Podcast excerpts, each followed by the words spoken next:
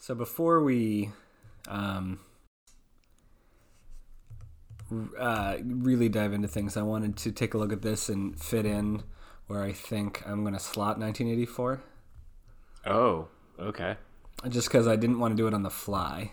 Mm-hmm. I'm interested. Hmm. I wrote it out at the end. I feel like I may even change between now and when oh, we oh, I for sure will. there. So I'm gonna hold off. I'm gonna yeah. hold off. Actually, I've got an idea, but I'm gonna hold off. And I already forgot what my rankings were from the beginning of the season and the end of last season. I remember they were the same, and I was shocked about that. But I do not remember what I did. And after thinking about some of the things that happened in this season, it's made me rethink how things happened in other seasons so yeah, I'm excited to talk about it. Me too. Shall we? Yeah, let's do it.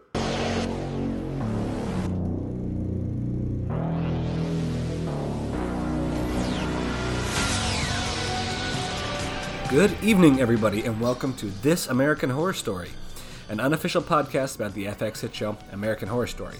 I am your host, Tyler Moss, here with my co host, Chris Husted. Hello, everyone, for the final time this season. Season 9, Episode 9. It happened so quickly. It did. It, I really, I mean, after this episode, I was like, I feel like we were missing an episode in there somewhere. Uh, or I'm ready to, like, this is just like the mid season break, and I'll see you guys in 2020. But in reality, this was it. The final, final episode, final finale, final girl. Well, we will circle back in 2020, but not for a whole year. Yeah, not, which right when the seasons are this short, I mean, this must feel like this must be what it feels like to be a fan of British TV. you watch three episodes and then you have to wait a year to, get more of the show. That's brutal. Mm-hmm. I agree. Ugh, it hurts me. I don't know. Ah, so much to talk about. Before we dive in, um, thanking, just want to thank everybody for throughout the entirety of this season, all the great comments and interaction on our Facebook page at facebook.com/slash American Horror Story. You can keep it up after, you know, we sign off. Um, we keep the conversation going even in the off season, and people share theories and all that kind of stuff. Uh, always like to hear, you know, everyone else's feedback on the season finale and the season as a whole. Plus all um, the rumors for next season totally mm-hmm. and you can also you know reach out personally to us at this american or this american horror story at gmail.com we're always happy to receive emails and chat back and forth about the show later on um, and finally, you know, the season's over. Rate us, review us. Um, it's a great way for people in the off season to jump on the show, especially when uh, this season hits Netflix or, you know, I don't know if mm-hmm. FX is going to Hulu now, whatever the situation is. But wherever it's going. That way, when people catch up, we can keep expanding the community for season 10, whatever that may hold. Um, but damn, uh, before we dive into the season finale of 1984, Chris, uh, do you have a beverage in hand? You know what it is. I had to do it. I have my hot cider with a, a double shot of Buffalo Trace bourbon. What are you drinking? Mm. I'm drinking uh, cider and scotch because I ran out of bourbon, which oh has a little God. bit of a different kind of uh, oh bite God. to it. It's a very it's a very smooth Ugh. scotch. It's what not so bad. It, it's not so bad. I make do. I, a, don't judge me, Chris. I I just me. I can't I can't stomach scotch yet. I'm not maybe I'm not grown yet enough. you need to work on that. Oof. I maybe by season maybe by season ten. Maybe by season ten when I'm an adult or grown up or more mature because every time I smell it or taste a little bit, I just ugh, can't do it. Oh, you don't like to you don't like to feel like you're you're eating a Scottish bog. That doesn't make you happy. well, and like I love whiskey, I love rye, I love bourbon. Like I just Scotch, I don't know, I just can't. Anyway, that's acquired another taste. episode. Mm-hmm. well, let's go ahead and dive into Final Girl, I guess. Final Girl. Well, you kick off with the cold open. I mean, the reason I'm diving straight in is because, frankly, we didn't have. I mean, we had a lot of people sharing what they hoped this episode would be. I think in one right. way or another. But at this point, it doesn't um, matter. But at this point, it doesn't really matter. And there was, you know, I will get to the point where there's things I think people suggested that were awesome ideas that I wish they would have done, maybe. But I think I want to save that till when we are wrapping up the episode. So I don't really have any okay. kind of prelude to begin. Cool. Well, let's just jump let's, in. let- let's right? get ready. Let's get right into it. Well, I'm I'm so eager to talk about it. Let's do it. So lead us off with the cold open. So we have the cold open, um, and this essentially sets up the entire episode, which is great. Where sometimes it's like a backstory or a flashback, but this actually is the story we're running with for the entire episode. We have a Prius pull up, uh, so immediately I'm thinking it's at least the mid 2000s when the Prius was out. Uh, and we see Finn Wittrock show up, uh, and turns out it's actually his Lyft or his Uber, and he's looking for Camp Redwood. Um, he's so grown up. Well, he looks like such a, a man now. It's kind of he's grown up from his dandy days, but he looks like a pretty grown up adult.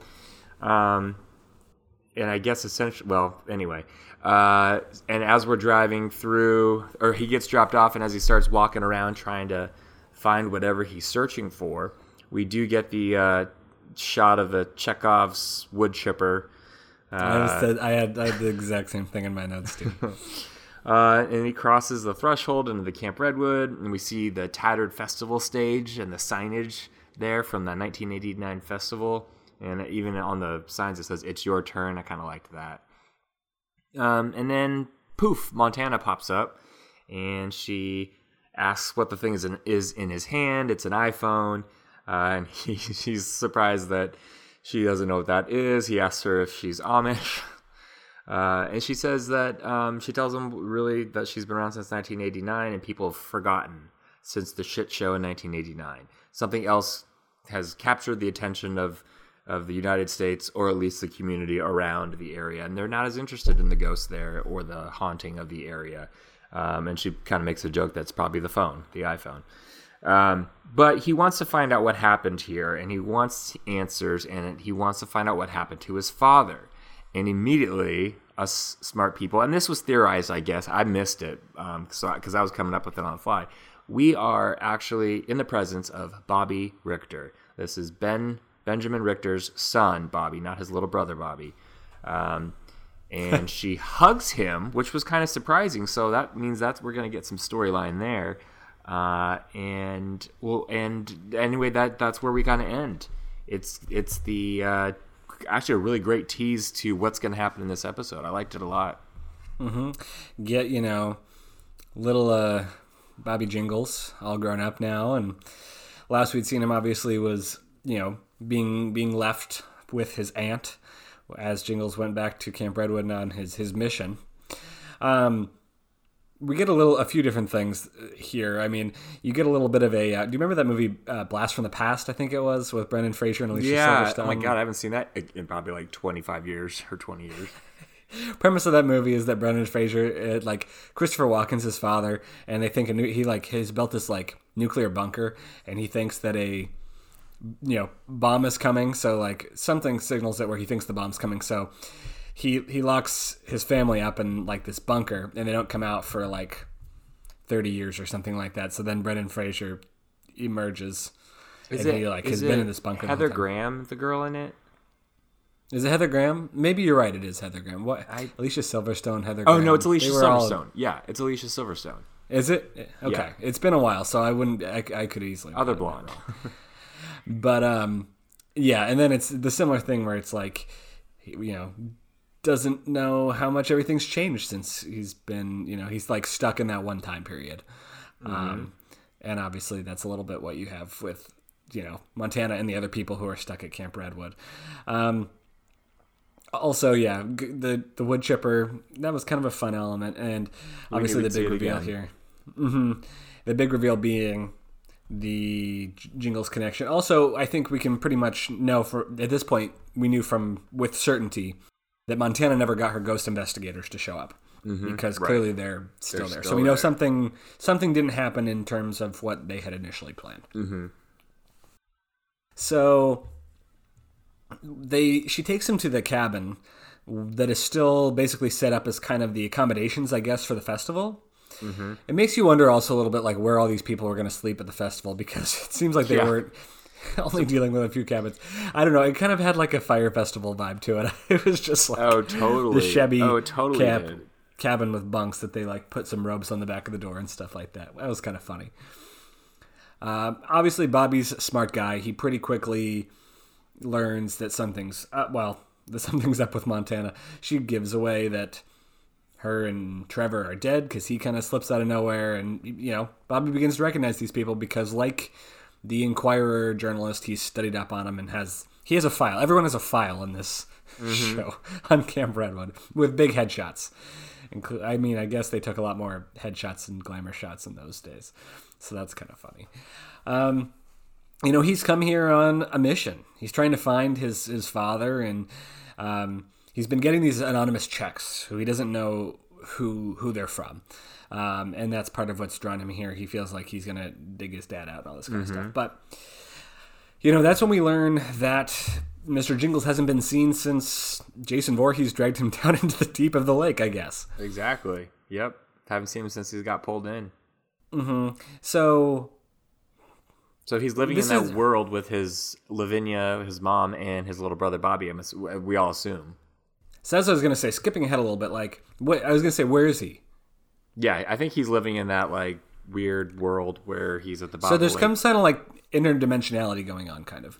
Yeah. Yes. Yes. There are different dimensions or levels of this purgatory that they're in. Or yeah, the different or the white, circles, maybe. Who knows? Yeah. Or the yeah. Right. Or the yeah. Or the white woman has control and she can like create new ones or something. Well, it does seem like people who want to hide can pretty easily do that. At least some people, not Richard Ramirez, but right. you know, um, whether it's the lady in white for a certain duration of time, or Bobby, or uh, Margaret. Later on, we find out. Anyway, we have a kind of um, kind of funny, but also kind of gruesome scene where, like, to demonstrate that they're ghosts, Mar- Trevor like, "Ooh, defense! Kill, like, kill, each kill other. me!" And yeah, she like so pulls was, the trigger. that was and Trevor slits his own throat. Of, bit of a shock. Um, and then that's when we fall into, of course, American Horror Stories classic flashbacks. Mm-hmm. Um, jumping back to 1989. Um, so we're back in the you know the immediate aftermath of what we saw from last episode, uh, where Margaret's pissed because the music acts aren't showing up. Well, it's because Trevor has decided he's going to save the festival after his emotional interaction with uh, Montana last episode. I guess he's he's found his heart again and is willing to stand up for things. Um, pretty brutal scene where she shoots Courtney. Was that her? Mm-hmm. Yep, Courtney, Courtney. right? In, yep. in, in cold blood, right there. And then I think she just makes Dylan McDermott. Yeah. Well, he got he's shot because well, he first he says he had to say goodbye to Belinda Carlisle, which is hilarious. Um, but he leaked the Kajagoogoo deaths to Trevor, and that's what sent Trevor kind of a little over the edge to block the uh, entrance and send people away, or essentially send three cars away. I think that's all we saw. yeah, apparently he's a horrible.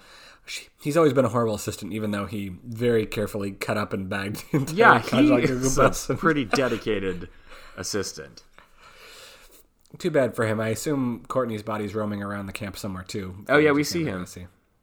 Oh, is he one of the ones with the torches at the end? Yeah. He, we see him uh, take out uh, Margaret and make jokes about it. Yeah, that's right. That's right. He he is hanging out with everybody else. Yeah, so there's gonna be a parade. that's right. Um, so that was yeah. Um, you know, tough tough to lose him, but good on good on Courtney for also finding his moral courage in the end. You know, mm-hmm. um, little cameo there from from Leslie that we we got throughout that section. So Trevor Trevor has become the good guy again. Like jumping back and forth, you know, he started out as a guy we really admired, came to this place where he was kind of shitty and had like stuck with Margaret for apparently the money. Um, I some yeah. yeah. I, I made some notes here. I, I really don't like Trevor's story all that much in the end. You know, he was this fun, goofy guy who uh, who like just was kind of this dummy, slutty, big donged dude. Uh, but then he turns into like a blackmailer after the incident and goes along with this whole situation. And then he's attempting redemption, and then all of a sudden he's been madly in love with Montana the whole time. And also, wasn't she in love with Richard Ramirez? Uh, there's a lot of like retconning some relationships that are deeper than I thought they were going to be, which was a little frustrating. But um, Trevor's fine. He's not as fun as I liked in the beginning, but he's still fine. So I feel like that's going to be a theme for me for this episode is I thought basically character arcs that were more fun in the beginning than they ended up being in the end. Yeah, right. And that's definitely, I agree with you. That's definitely how I feel about Trevor. There was a really funny line in this confrontation from Margaret where she calls Montana a truck stop Cyndi Lauper. I thought that was, I did remember that. That was that great. was like pretty spot on too. yeah. Um, but God, yeah, she's she's pretty brutal when she just like shoots him in all his limbs and, and forces him to. Including his Crawl middle limb. Yes, yeah. What does he say? He's been shot in the pecker before and it didn't Yeah. feel good. I guess that was our, our reference there. A little tease there. Um, this the scene where he's crawling back to Montana was like laughably melodramatic. it was funny. like- That's I was rolling my eyes there. It was fun though. It was kind of silly. It was it was it was a So, little much. again, but it was funny. All of a sudden they're like Jack and Rose from Titanic or something. Where she's like, please, please crawl. He's like, I can't. I I'm not invested in that relationship. No. so it was it was hard to I don't know. It was it was it was kind of funny, but it's not like I was really Yeah. rooting for it. It's- and then of course, go ahead. I was gonna say it's kind of funny too that I remember early on we thought uh, Matthew Morrison would just be a quick maybe two episode arc or something. Turns out he kind of becomes the main character by the end. Him and Oh Montana. yeah, hmm yeah. They they ended up being major players. I mean, no one, uh, pretty much everybody, uh, stuck around because every no one died or like permanently died. Right. Really. Um, Nobody crossed over. no, not really. Not not a whole lot of people crossing over. I guess we we got less Jonas than we got some other characters, but he was not all that interesting to begin with anyway. Um, and then we of course have Brooke kind of like swoop in and save the day by helping Trevor limp across the line, and this is her this is her big redemption. Everyone's redemption act is happening now. Trevor's redemption is keeping people from coming to the festival somehow, entirely shutting down the the whole festival from being out there.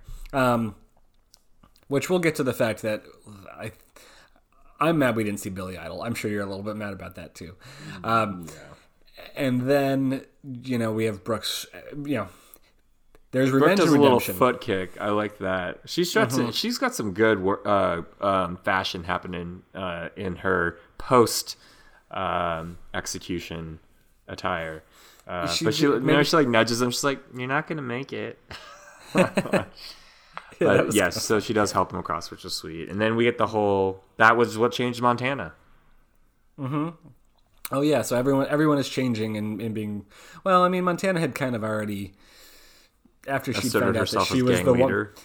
Well, but then like, she, but then after that, she immediately was like kind of regretful because she found out she was the one responsible for Night Stalker. So it was her con- her feelings have been confusing over the past couple episodes. Yeah, she- like, where she's Yeah, a lot of these characters are easily swayed.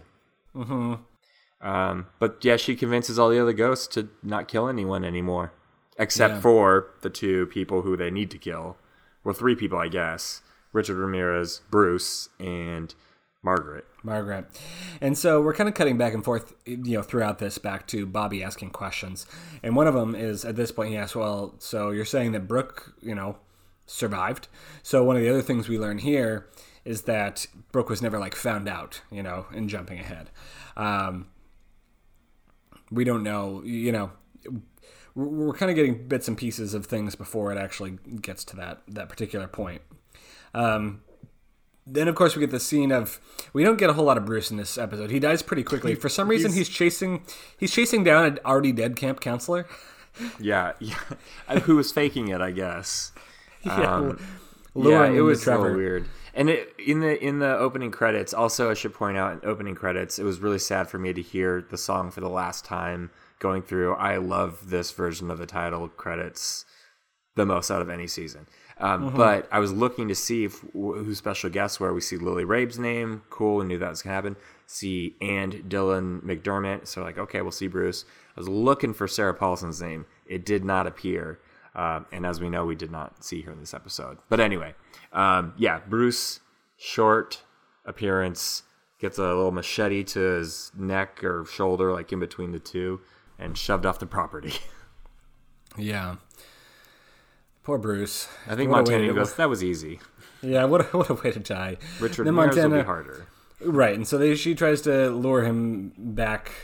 Um, you know, he's like basically like fuck this i'm gonna i'm going to kill this kid in alaska and she's she's like no no stay we uh, I, love haven't you." seen you in so long i've been lusting for you and then when she realizes that's not gonna work it's that oh billy idol's here Yeah. uh, he he's too he's too much of a badass to be turned away by trevor which is probably true He's But he leaving. Lavinia's house. yeah, he's, he, I thought they were going to put him in the giant bird cage we saw from a past episode. Oh, and just keep him in there. Because then he could keep coming back to life and they wouldn't even have to do anything because he'd be stuck Yeah. in a fucking bird cage. I mean, anyway. So I, I did think that the shot was cool when he go. Obviously, he goes in there, all the camp, you know, the murder. What do we call them? The Redwood murder- Dead. the redwood dead are surrounding the overhead shot when they like all stab him was pretty cool um, and then they like all go kind of fall fall back at Pretty once. that was pretty that was it was very graphic but like i thought it was well shot do you remember who was the director for this episode did you catch it Yeah, it was John J. Gray, and he did the second episode as well this season. okay But yeah, he had some great shots in here. Some some classic uh, American Horror Story like angles, but then some really fun murder angles as well from like up high. Yeah i liked the the kind of bird's eye view there Mm-hmm. um, and then we find out that you know because they're worried about just satan bringing him back and him him going to go kill bobby basically for however many years they just kept i guess i guess 30 seem years like right good it's- plan. they just every time he wakes up somebody smashes For his legs thirty years they've been him. doing this. That sounds whatever. very exhausting. It's uh, funny that well, I'll get there in a second, but I mean, it, there's some entertaining scenes like when Ray breaks his le- legs with the hammer, or I think Chet like gores him through Very the back of the head, cut him misery. over. He just well, basically, yeah. What we just see is he just gets killed in the classic horror story ways over and over again. They got the chainsaw, you know. But Satan keeps bringing him back to life. That's a, that's a lot of endurance uh, on the part of Satan. You know. The joke, the best joke I've seen is, I guess that's why Satan never picked up any of Michael's calls from Apocalypse because he was too busy bringing Richard Ramirez back to life every uh, couple hours. I love it. Yeah, that is probably not the best use of Satan's energy, I would say, but you know, you, you live and you learn. Um, so yeah, but that's kind of it. Kind of brings us up to now. I mean, for the most part, they've been bringing. They've just kept him in Lavinia's house, which apparently she's not living in anymore because she's in that other dimension with Bobby and Benjamin. But yeah, they're just they're just gonna kill him every so often. But it, it- just that particular night happens to be the night that Nurse Birdie decides she's gonna make a move on Chet and play some strip strip Pictionary, which also you don't. I don't think you can play well I on Pictionary. I don't. And but also it's funny they just start making out. They don't even play.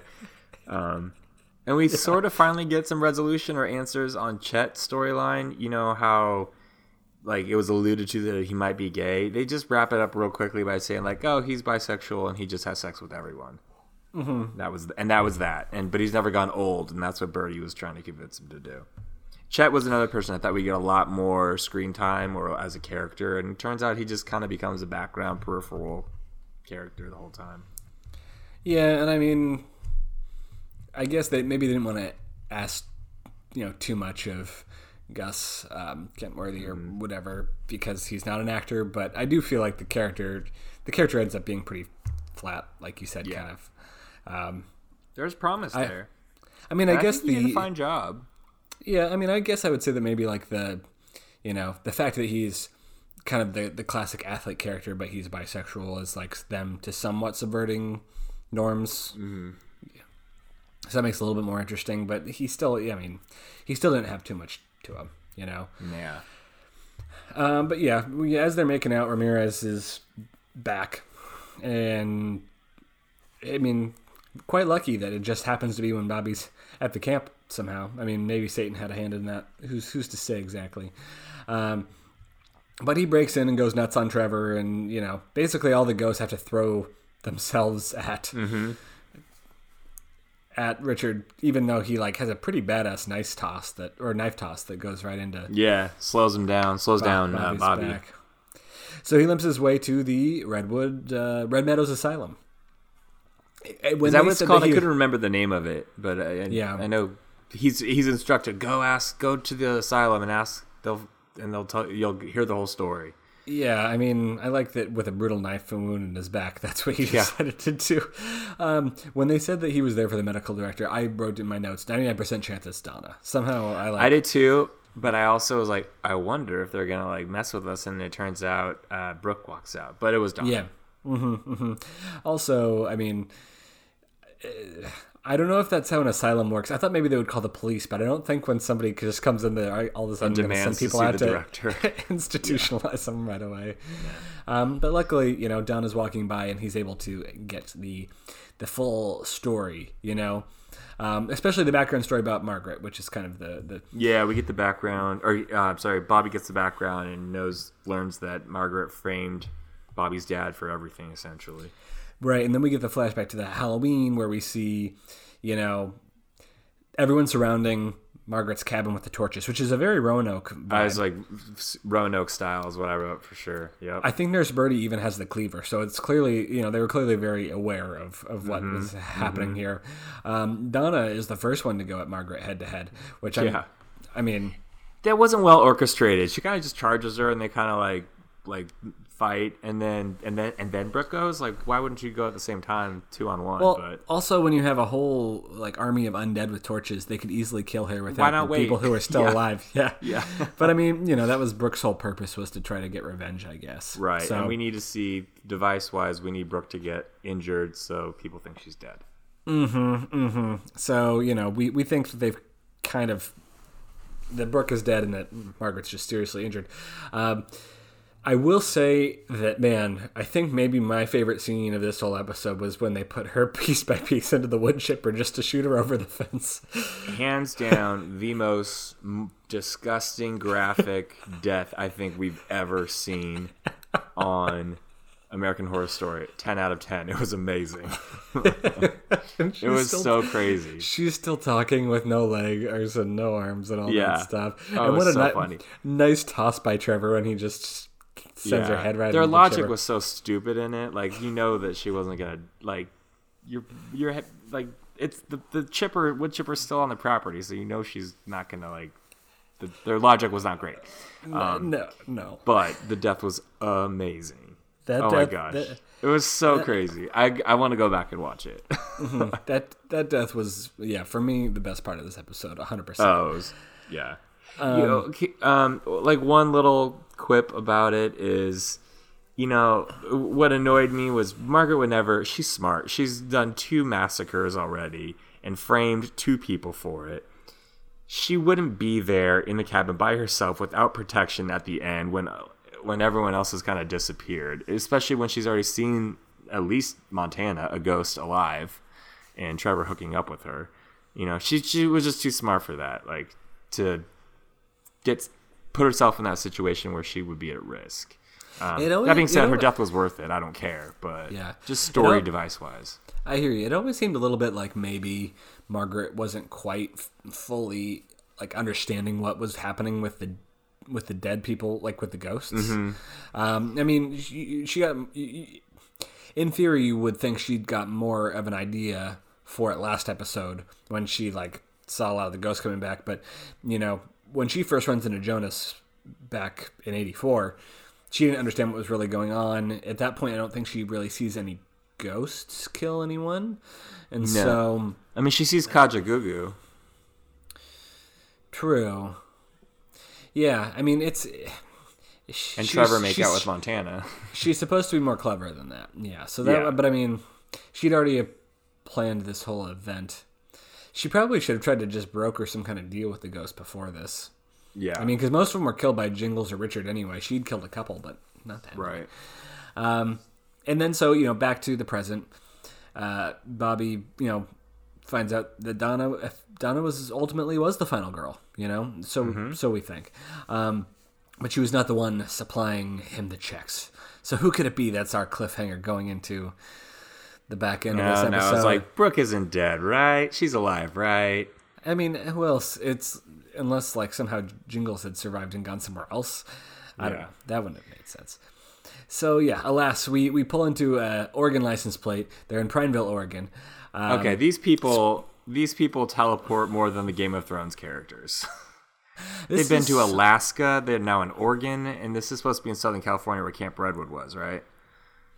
Yeah, we're jumping around a little bit. I mean, you know, Oregon to And Donna just Southern willingly California. decides to team up and drive this far with him because also in exposition, um, they looked up the bank account of the checks or something like that. I was going to say that was some fantastic Sherlocking, uh, but I mean, that seemed to be Donna's idea. Which you know, she, Yeah. she's the she's she seems pretty smart. She's figured out some stuff before. I like you know that it happens to be in this like remote part of Oregon. Prineville is actually like it's kind of like uh backwoods isn't the right word, but it's like it is kind of out in the middle of nowhere. Lots of forest and trees and stuff like that. I will also say, while it does rain a lot in Oregon, it never rains that hard. They give a little dig at it because I think that Finn Wittrock says like I could never live here. Uh, Tyler would know that, uh, dear listeners, because that's his home.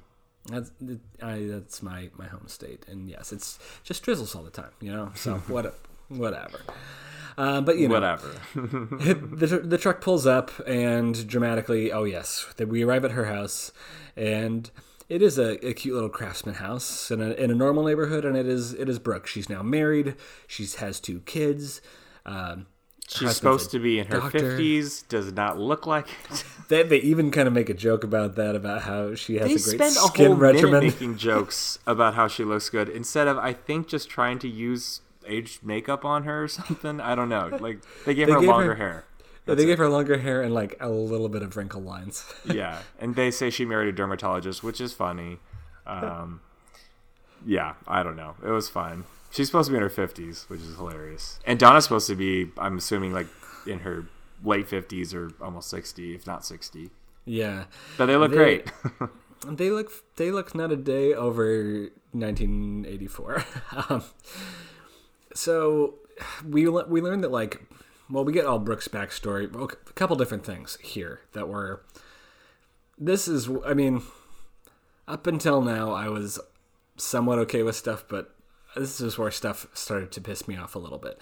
So Brooke apparently tried to call Donna a number of times, but just couldn't bring herself to do it because she associated Donna with Redwood, even though Donna saved her ass, got her out of, you know, being executed by the electric chair, all this stuff. Like, It I don't know. It yeah. I mean, I get that she wants to start her new life, but I don't. Uh, yeah, it was it was a little not clear, especially after the great. The great buddy comedy Thelma and Louise situation we had with them over the That was the past second couple half of our season, essentially, and they're barely in this final episode.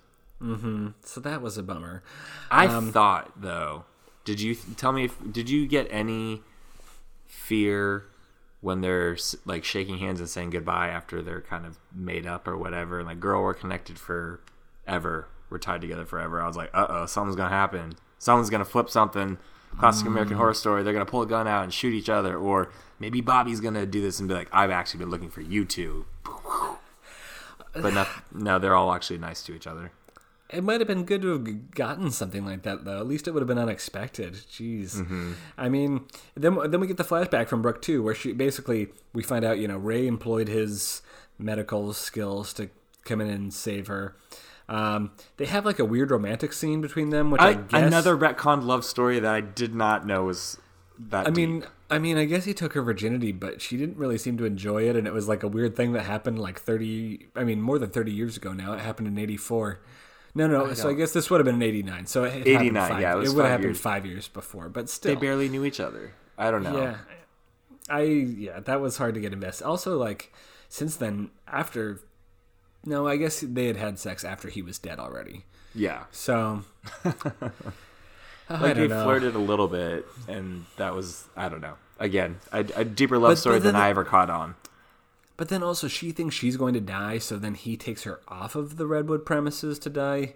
He didn't think she was going to die because he knew the bullet passed right through, but it was like I it didn't make a whole lot of sense to me. And then of course we hear her that she wakes up in the hospital and, and you know, then then she was basically inspired by Mr. Jingle's starting fresh story. So she did the same thing and moved up north to Oregon. Um, and so tracked down Bobby and tried to give back to him that way. Uh, so they're both the final girl, which is, I guess, kind of a sweet ending after I like that, had debated yeah. it. And I wish we had gotten to see them be more badass in this episode and not just. Again, a lot of this episode was storytelling and flashbacks of people like, well, here's what happened, and here's what happened, and here's what happened back then, as opposed to like experiencing where we want to know what the stakes are. We know a lot of these people are alive in the future, so there's no stakes. I complained that in my final notes for this episode. That was one thing Okay. I complained about. Is that this episode was a lot of Bobby going places and sitting down and people telling him Telling things stories. that happened. Yeah, mm-hmm. I hate that. Yeah, I didn't like that all that. I mean, I guess it has like a ghost story camp, like a campfire. yeah, it, I was saying this felt like an epilogue. Yeah, it did feel like an epilogue. I mean, there, it didn't feel like there was any drama or real stakes. I guess the drama was supposed to be, well, is Bobby going to die or not? Um, Right, But, a character like, we've never really. he's brand new, and we don't really, yeah. I mean, that it goes back to whether or not, well, whether or not we felt invested in the whole Jingle Sun story to kind of begin with, and I don't know that I did. I feel like you know, that, I think that that was supposed to be kind of the tying together of all this because that was supposed to be the real dramatic moment when we get to the end here in a thing in, in a 2nd Um, so, so getting back to it, after all that shit, Bobby goes back to Redwood and runs into Margaret Booth, who people haven't seen since '89, because everyone thought she was dead, but really her brain died while in the wood chipper. Of course it would. Like yeah, she's not gonna survive. Montana's like your brain lives for 30 seconds once it's uh, like removed from its body. It's like not once it gets ground it up. Yeah. So she Uh. offers to to Sherpa him to Jingles, um, and about is about to stab him um, when Mm-hmm. Jingles does show up and save him, and they have a a dramatic moment. Uh, I liked it. I'm such a sucker for father son stories that where you know people don't show emotion and they finally show emotion, and it's it was a really sweet moment because we know how actually sweet Jingles is. But that's the thing is, did he really finally show emotion? I feel like he's been a big He's always been blubber face for the emotional. past Yeah. for the Yeah. past half a season. Oh, Yeah. I, I, it, it didn't land for me. I was like, oh, oh, brother. And then Finn Wittrock is saying, "You do what all good parents do. You sacrifice yourself for your child," and it just felt melodramatic to me. It was. It was a total like '80s cliche. I'm glad it touched. I'm glad it touched. Like you. I'm proud of you, son. Thanks, Dad. and then, I love you. Then we get a l- yeah. Then we get a little bit of a you know twist when Margaret shows back up again and stabs Jingles and.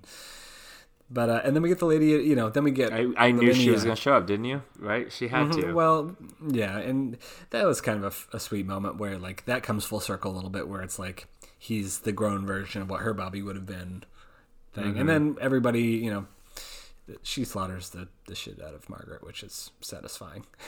I think does she? I mean, she slaps her really hard. I don't. I don't know if she killed her, Oh, she didn't kill her. I guess. I, mean, Yeah. I thought she had a knife, maybe or but something. th- okay, no, because not. then the other ghosts show up, and then she's They- like, "Get her out! like, Get her out of her!" Yeah. yeah, they like they're gonna do their mess. Lily Rabe's like the boss ghost, yeah, like the Well, final so- boss. Yeah, that is totally what she's like. That's kind of an '80s situation. Um, and then I, I think, I think Montana says this. The final thing is like to Bobby is he before he runs away. Tell our ghost stories to your children. The '80s will never die. It reminded me of like Goon- Goonies never say die. I don't know. Yeah, yeah. It's like uh, let's make our story, have people remember our story, so we can continue to live. And then he runs away in, in like a John Hughes style final scene with uh, the Living Years by Mike and the Mechanics. Yeah, is that right? Yep. Um, and behind him, you know, we almost it's like it's a Star Wars situation where he looks back and the family's, you know, There, yep. hovering beyond the veil, looking Your back. dad, at him. grandma, and Uncle Bobby. God. It was it was such a total end of a '80s cute movie. Yeah, Yeah. John Hughes is yeah. a good analogy. Well, let me hit you with the most important question for this episode Mm-hmm. is which is to you did they stick the landing? I think they landed. I don't think. I don't. I think that um, if we're gonna go gymnastics, they maybe did a step and a hop to make sure that they landed, but they landed. Um, I don't think it was fantastic. It was fine. I don't like the method or the device that was used to do this final one. I feel like a few things about. I'll just say a few things about the episode. Um, I am pissed off that we didn't get the massacre from the I was going to ask you festival. I mean that we were they've been teasing it for three episodes and we got nothing, none of it. And I don't know if there was a budget shortage. Maybe that's why they trimmed an episode as well, um, and why we only saw three cars turned away. Um, I'm not sure. But I'm a little disappointed about that because I think we've been building to this great big epic thing. A, another reason why I thought this we're missing an episode because the penultimate episode could have been this crazy massacre of a lot of things happening, uh, and yet this episode again felt like the epilogue. So I'm bummed that we didn't get any carnage there, uh, uh, save for Margaret's death. Um, I think ultimately I'm okay with how where everyone ended up. I just didn't like how it all had to shake out to get to those points for all the characters. What did That's you fair. think? With the If we're going with the gymnastic metaphor, I think that the gymnasts broke both legs when they landed. oh god, you're thinking? Did you ever see Final Destination Five? I think where the gymnast. Oh, no, I did not. Oh god, anyway. that sounds horrible. It's I pretty nasty. I hate athletic injuries. If there was an American Horror Story athletic injuries, I would cringe and have my eyes covered the entire time. Gordon Hayward. Oh, see, yeah, I some people can like go watch this on YouTube. They make me want to. Oh, I, I, I, watched that one it. live and it freaked me out. Oh, my Oh, god. no, also, he no, broke his hand recently again. Anyway, um, Okay, there was. I mean, you you hit on a couple of things that pissed me off. I mean, we already talked about this episode being a lot of people sitting around in a room telling Bobby stuff. That was obnoxious, but it's mainly. It's mainly the opportunities we missed. There was no massacre, which we were so excited to have. Could have been super fun. We were already mad we didn't get the massacre of the you know at the actual camp with the campers to begin with. So to be have this teased, this big festival tease for so many episodes and not get that was a huge letdown. Mm-hmm. Then there was no Sarah Paulson, which we had been promised since the mm-hmm. beginning of this season, and I don't know if like I don't maybe that was announced at some point that she wasn't coming anymore, but I don't feel like you or I heard about it or anybody else who was you know I commenting searched on the really page. quickly tonight, and all I saw was that she had hoped that it was going to work, but it may not work, and I think it just didn't work out work out scheduling wise. So I think what they try to do is is like use Finn Wittrock as a fill-in, and I like Finn Wittrock just fine. But He was great. but he's Yeah. not Sarah Paulson. And the problem was that I was still looking out for Sarah Paulson the whole episode because we had already talked about there were so many cool ways they could have fit her in in her past characters. Yep, And so we that thought was- that La- Lana Winters was going to come in and interview Brooke or something. Or or she was going to be hypodermic Sally or this or that. So that was a huge bummer. Or Billy Dean Howard. I mean, there was there, so many. A lot of options. There was theories floating around that Evan Peters was going to come play Billy Idol, and Billy Idol was going to be the one that would end up killing Richard Ramirez, which would have been really Mm-hmm. ironic. That seemed. So this is where what it all comes down to for me is there were so many more creative ways they could have ended this thing than how they actually did it. People had come up with really ideas for really cool twists. It's like it was one of those situations where you kind of wish the writers would have just gone and like looked up, you know, the American Horror Story Reddit page or like gone to our Facebook Yeah. page and seen all the awesome ideas people had because this is, in my opinion, it was way. They only do than- that for the first half of seasons. After that, they just But this just seemed like kind of lukewarm. You know what I mean? It was, Mm-hmm. I don't know. It, like you said, it was fine, but it was. I don't know. I had such expectations, and I have really liked this. I'm not. We'll get to it in a minute, and I'm not saying it ruined the season for me, but it just Mm-hmm. feels like a real lost opportunity because I feel like it had the potential to be really, really cool. So that was a bummer for me. So that being said, what are you going to give the episode? I give it a three point five, which is not too bad. And I think I'm giving it a lot of a little bit higher than I normally would, just because I appreciated the season as a whole more than I have other uh, seasons. So it's gonna it's getting a little bit of a boost because of that. Um, it probably, if it was a standalone, if I just saw this, it would be 3.25, 3 or 3, but I'm to go 3.5. Severed Ears. What do you give it? I'm gonna give it a three. I mean, Mm-hmm. if, I, I liked the wood chipper scene was a lot of fun. That was my- Amazing. like I said, my favorite part of the episode. There was little moments here and there, but some of the scenes just didn't work for me. Like I didn't feel anything at the emotional father son reunion. Mm-hmm. Um, I don't know. It, there was. It, again, it was just. It felt like there was opportunity to do something so cool and interesting, and like really end this on a high note. And I don't feel like they did it. Um, yeah. One question for you. So that's well. So I guess that what six point five is what that ends up being. That might be our Yeah. lowest score this the season. That's the lowest one. Um, yeah, But we we've given we gave this season really high scores, especially at the beginning. the front end um, was really high. Well, and that's kind of my thing with the whole like it all is. It started out really promising, and I feel like. I mean, even the past few episodes, there was some really good moments. It just felt like this particular episode, we we thought something really cool was going to happen, and it didn't.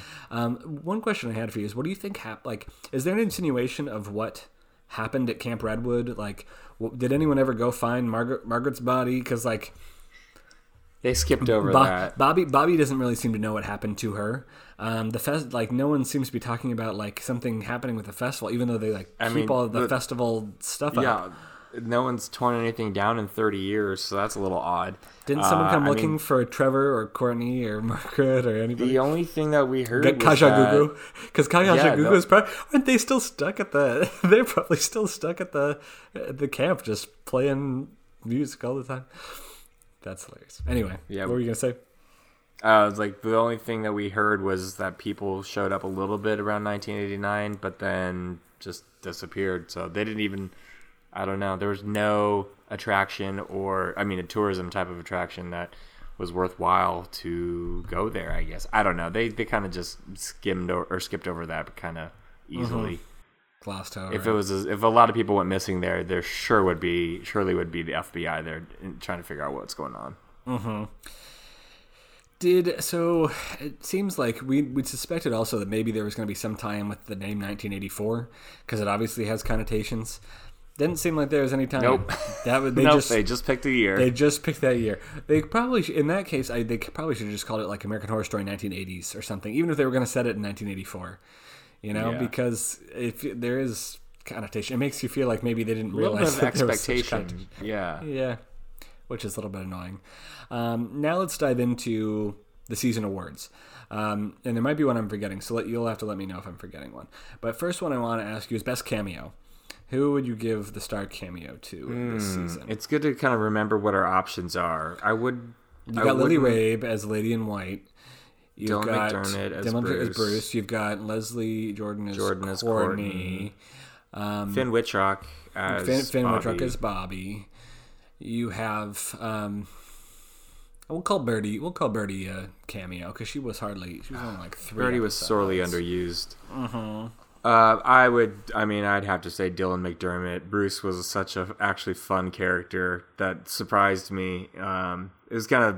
Uh, I almost didn't really even need him in the final episode. They could have just, you know, retconned him out in some way that he just kept on killing went elsewhere. Uh, didn't I wish they'd given die, him a but he was fun. I wish they'd given him a cooler death. That was all. Um, He's Yeah. who I, he's who I had too. He was my favorite cameo. Yeah. Also, I thought that was that was. If there was a redeeming factor for not having Sarah Paulson, it was having Dylan McDermott in an unexpectedly Fun really solid role. role. Yeah, yeah, I liked it. You could tell uh, he liked it too. Yeah, you could, and I think that made it more enjoyable, even more enjoyable. Um, okay, biggest disappointment, Mm, character wise or actor wise? character wise Char- or actor wise. Yeah, it can be. Um, I- this is kind of a lump of people, and I sort of mentioned this earlier, but this season we opened up with all our main characters, these you know young people who work at the uh, aerobics gym, and we each of them has kind of this big sin that ideally we're thinking that they need to atone for. You know, Ray had the college thing. Chet uh, did drugs or something and, and failed out of the uh, qualifying for the Olympics or something. And Xavier, who I guess did gay porn or something like that, um, they were great characters, and then they just kind of puttered out. No- We never really see. I mean, Xavier has some fun one-liners in the middle of the season, and then he was barely in this episode.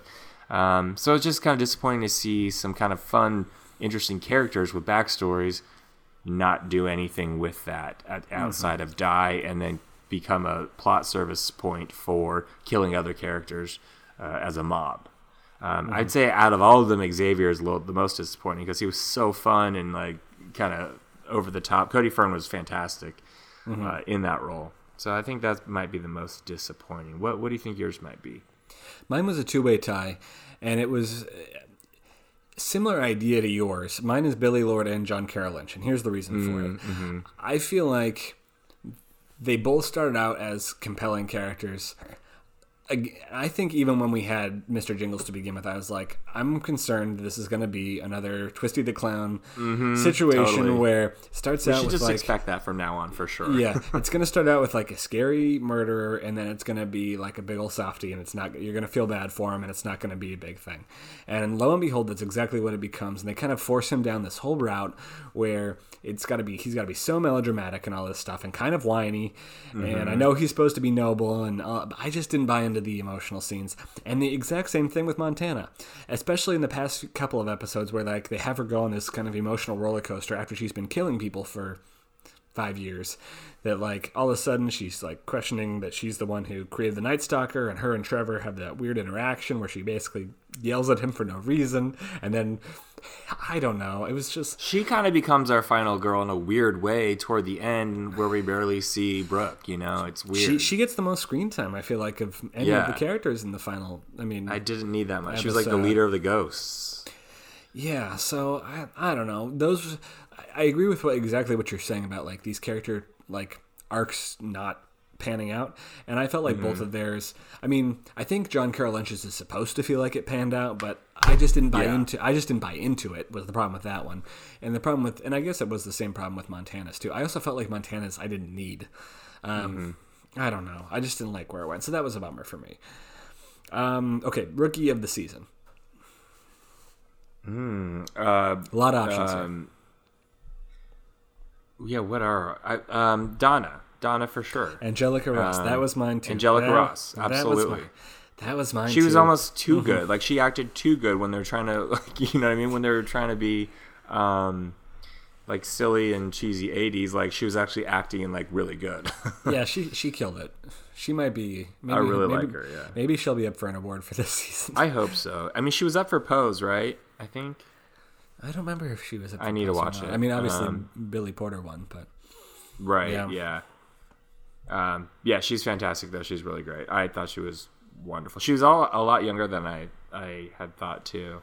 oh, how old is she? She's only she's 38 maybe in real life. okay. Yeah. No, I thought she, I thought she was awesome. Um, honorable mention. I threw this category in because there's someone I wanted to say specifically. Okay. So this is Um, this, this is basically like best supporting. Uh, okay, but best, so best supporting but not MVP.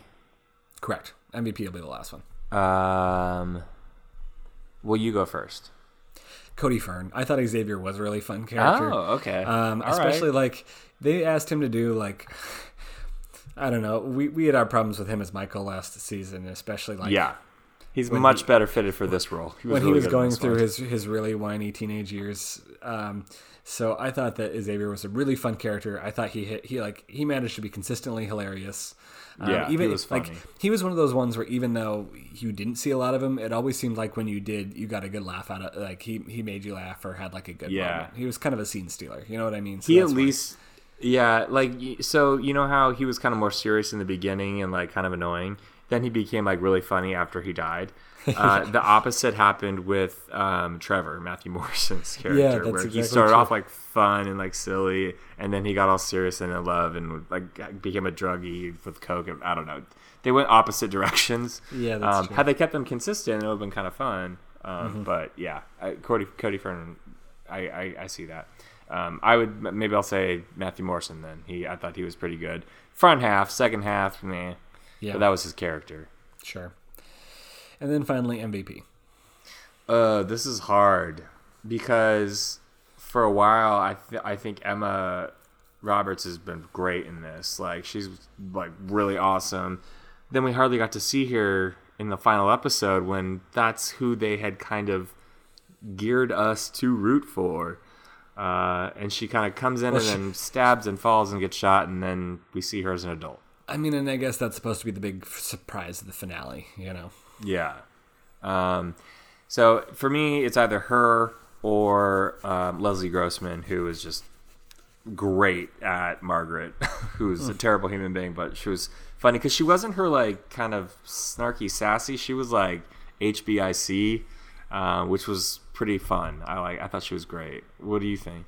I put Leslie Grossman. I Yeah. I thought she did a great job this season, and it was kind of a different character. Normally, she plays kind of the airhead character, and this was like Yes. a very calculating, kind of badass murderer, cold blooded. Yeah. Like I don't know. I, I thought she did a great job with it. I was Yeah. impressed by that.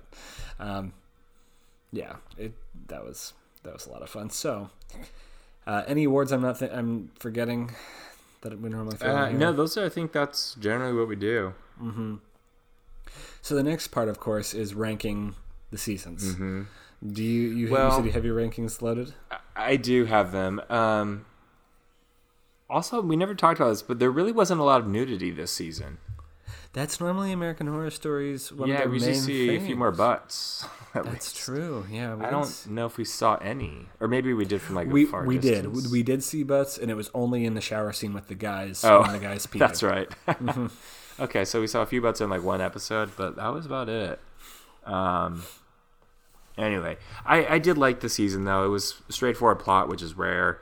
Um, so I kept that in mind when I was kind of putting my rankings together. wasn't this convoluted thing. Um, it did kind of peter out toward the end, which was a little disappointing because I probably would have moved it higher. Um, and for a lot of these, the difference is so slim. It's not like one number one is this, and then number four is like miles and miles behind it. It might be like just three feet behind it. It's just something kind of pushes certain seasons ahead a little bit.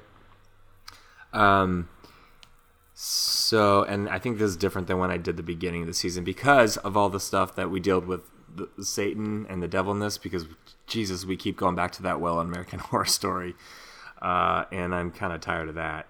But that ma- that whole the whole thing with Satan bringing Richard Ramirez back so many times kind of annoyed me. Thinking back on Apocalypse and how many times Michael was trying to get a hold of Satan, and Satan wasn't getting to. I don't know. Anyway, so my rankings as of current are Asylum, Murder House, 1984, Roanoke, um, Apocalypse, Coven, Cult, Hotel, Freak Show. Interesting. So you have 1984 at three. I do currently, just because I'm fresh off it, and I'm trying to remember the first half. No, the first like two thirds, the first six episodes, really. Maybe even seven. Seven, I could go up to seven. The last two just, but um, yeah, it was that strong and it wasn't too complicated. I liked it, and I love the theme. It's one of my favorite themes. It's the one I've been asking for the entire time they've been doing these shows, with um, anthology-wise, with different um, settings for each season. So, what, what, what was your what are your rankings at right now? My rankings have, I'm realizing now, have done some very serious shuffling since the beginning of this season. Number one, Freak Show. But I think it's honestly Never. It's like the more I am thinking back on some seasons, it's like I'm feeling more nostalgic for some seasons and less nostalgic for others, which is really interesting. So I'm going to work from back to front. Um, Okay. well, actually, no. I'll, I'll just do it like the same way you did. So Murder House is still my number one. Um, I have Asylum at two, which I think had slipped maybe pe- behind Roanoke at one point, and now I'm bringing it back because I'm remembering it more fondly. Um, I have Roanoke at three. 1980 1984 at four, and I think Okay. had had this finale been better, it would have passed Roanoke. I I put I've kept I switched them around a few times and then I landed with but I, I agree like it's it's close. And then my final ones are Hotel Mm-hmm. at five, Coven at six, Freak Show at seven, Apocalypse at Mm-hmm. Eight, and Cult at nine, which is basically Mm. Apocalypse and Cult have slid past Freak Show to be the bottom because I'm now remembering. I know that Freak Show had a lot of liked. frustrating things, but I'm remembering how Yeah. much I liked like Dandy. And I'm remembering how much Mm-hmm. I liked um, Twisty to begin with as a villain, and I don't. In my memory, I just am not as fond of Apocalypse and Cult. You know what I mean? Cult isn't. I agree. Actually, Cult's uh, slipping down for me as well. Um, perhaps because of we're living in this world that's similar to Cult that they were trying to make fun of or whatever or satirize. Uh, but I agree. Um, Cult is slipping for me too. Uh, and I could see Freak Show. I, am getting some nostalgia for it as well. Um, and uh, here and there, Hotel a little bit. but actually more so Freak Show. I don't know why. I Maybe think it's because of because Dandy I think and it's John Carroll Lynch. Yeah. I, th- I think that in Freak Show we had the situation where we didn't love the story, the plot as a whole, with like, you know, Evan Peters' character and some of the other characters, but we really liked some of the, um, but some of the characters from that season are the best, some of the best characters of the show, of Right. of any season, and I think it's making it even out a little bit more. Um, Bryce had posed us a question about mid-season that I've been saving for the end here, and the question is, which season of American Horror Story would you like to exist in for all eternity if you could be, if you had a choice? Like, what's what would be your season to be immersed in? like with the characters in that universe. Well, they're all in the same universe, I guess. But Yeah, hmm, like, which one would I likely survive? so uh, just to give you, I, I thought about this a little bit. The two that I put down are Coven, just because I think it'd be fun. I mhm. um, and then and very stylish. And the other one I put was hotel hotel hotel Cortez because it's like being in the hotel was cool. Um, I mean, obviously the people who are in there are stuck there forever, but um, I don't know. Those those were the two that I would. yeah, that's pretty spooky in there too. Um, I Coven was one of the ones I was thinking about too, just because it seems like fun and also stylized, and I love Southern Gothic um, aesthetic. Uh, but I would I would say 1984. I think that'd be kind of fun to go to camp and aerobics and like just live in that whole world with kind of the glamour of the 80s and what what it was like then. I'd be into that. yeah, that would be fun. I mean, we were actually I guess technically I was alive then, but I was a child baby. Yeah, you didn't get to have the the the the poofy hair. I didn't get to go to the roller rink and do a bunch of coke. yeah, uh, lost lost opportunities. So finally, the last thing we need to talk about, of course, is themes for next season, potential themes for next season. Um, on Facebook, Amanda had mentioned that season ten was supposedly hinted at in episode nine. So that would be, or sorry, episode eight. So the, not this episode, Eight, but the yeah. episode before um, is when apparently American Horror Story said they were hinting it. Um, she pointed out that uh, Stacy, the reporter, mentions Bigfoot and aliens. So that's two potential possibilities. I don't know how I feel about Bigfoot necessarily. We've talked about aliens many times. I think we've said Area 51 Bigfoot's before. something that they could have worked into this season. I'm surprised they didn't. Yeah, they could have pulled that paranormal. Good job. I mean, Aliens. that was some, they exercised some restraint in that way. yeah. Um, uh, Michael on Facebook sent us a bunch of ideas that, that he had. One was Black Christmas type idea. Another was the House of Wax type idea. Urban legends, Alcatraz, a dream world like Freddy versus Jason kind of thing. Werewolves are one we haven't done yet. Uh, I thought those were some really fun ideas. Some of the ones I wrote down. Okay, so in addition to aliens, I was thinking like maybe if we're gonna do aliens, like have it take place on a space station kind of thing would be creepy, like a actual like the movie Alien type situation because you get a little bit of like some they, there's a claustrophobic kind of element of being on a space station. That might be too big budget for American Horror Story, but I thought that would be Oh, kind for of sure. fun. These, I mean, they could even give us a massacre at a festival. So I think the budget's gone from American Horror Story, sadly. Yeah, a couple other ideas I wrote down. Uh, road trip was a potential idea. Um, Did you ever see the movie uh, Green Room? It's with Yeah, it was so great. I love it. What, what was that? Anton Uh, Y- Yelchin. Yeah, yeah. R.I.P. Yeah, um, and it had uh, movie's fantastic. Ben Kingsley. That was creepy as hell too. So Um, uh, no, it's uh, Patrick Stewart. Patrick Stewart, sorry, not Ben Yeah, Kingsley. Patrick other Stewart. bald guy. Yeah, as the as the villain, as like a white supremacist. That's that's it's that's an under the radar It's a really good movie. good movie. And yeah, So in that same line, I also had racism being a theme, kind of um, potentially. Um, oh, I, I'd be scared for them to tackle that. mm, that I mean, I, I don't mind like comments on it occasionally, but to do a whole themed, you know, something dealing with slavery or something is I don't know. and also could- well, and also watch. Are you watching Watchmen at all? yes, and they're they can't do it better than that. So Mm-hmm. yeah um out like an outbreak i mean we had elements of that in apocalypse but like really one that takes place in modern day that's about a disease outbreak i think could actually Mm-hmm. be really scary yeah, um but not but i don't want it to be zombie i, I just like actual no, it's sickness too tired. uh, found footage is one thing we've never really done with them and then the final one that i put and there's no reason that i think there's no hinting at this but just uh uh like an idea that i think would be really cool and kind of out there because they like to do some period piece type stuff is like a jack the ripper style thing set in like a dirty victorian london Mm, Yeah. Okay. or even like a dirty dirty New York in Victorian times. I think that would be that could be kind of cool. Yeah. Um, yeah, this, the the thing is, pretty much no matter what, it seems we have to have some supernatural element to every season, and I think we have had that for every single season, with the exception of Cult. Yeah. um, so because I do kind of like straightforward murder mysteries. Um, I had thought the only thing that I'd really thought that would be kind of fun to do, even though we've just done a lot of shit with ghosts, is I like the idea of like ghost ship, uh, cruise line, uh, kind of Cruise trapped line, yeah. on it.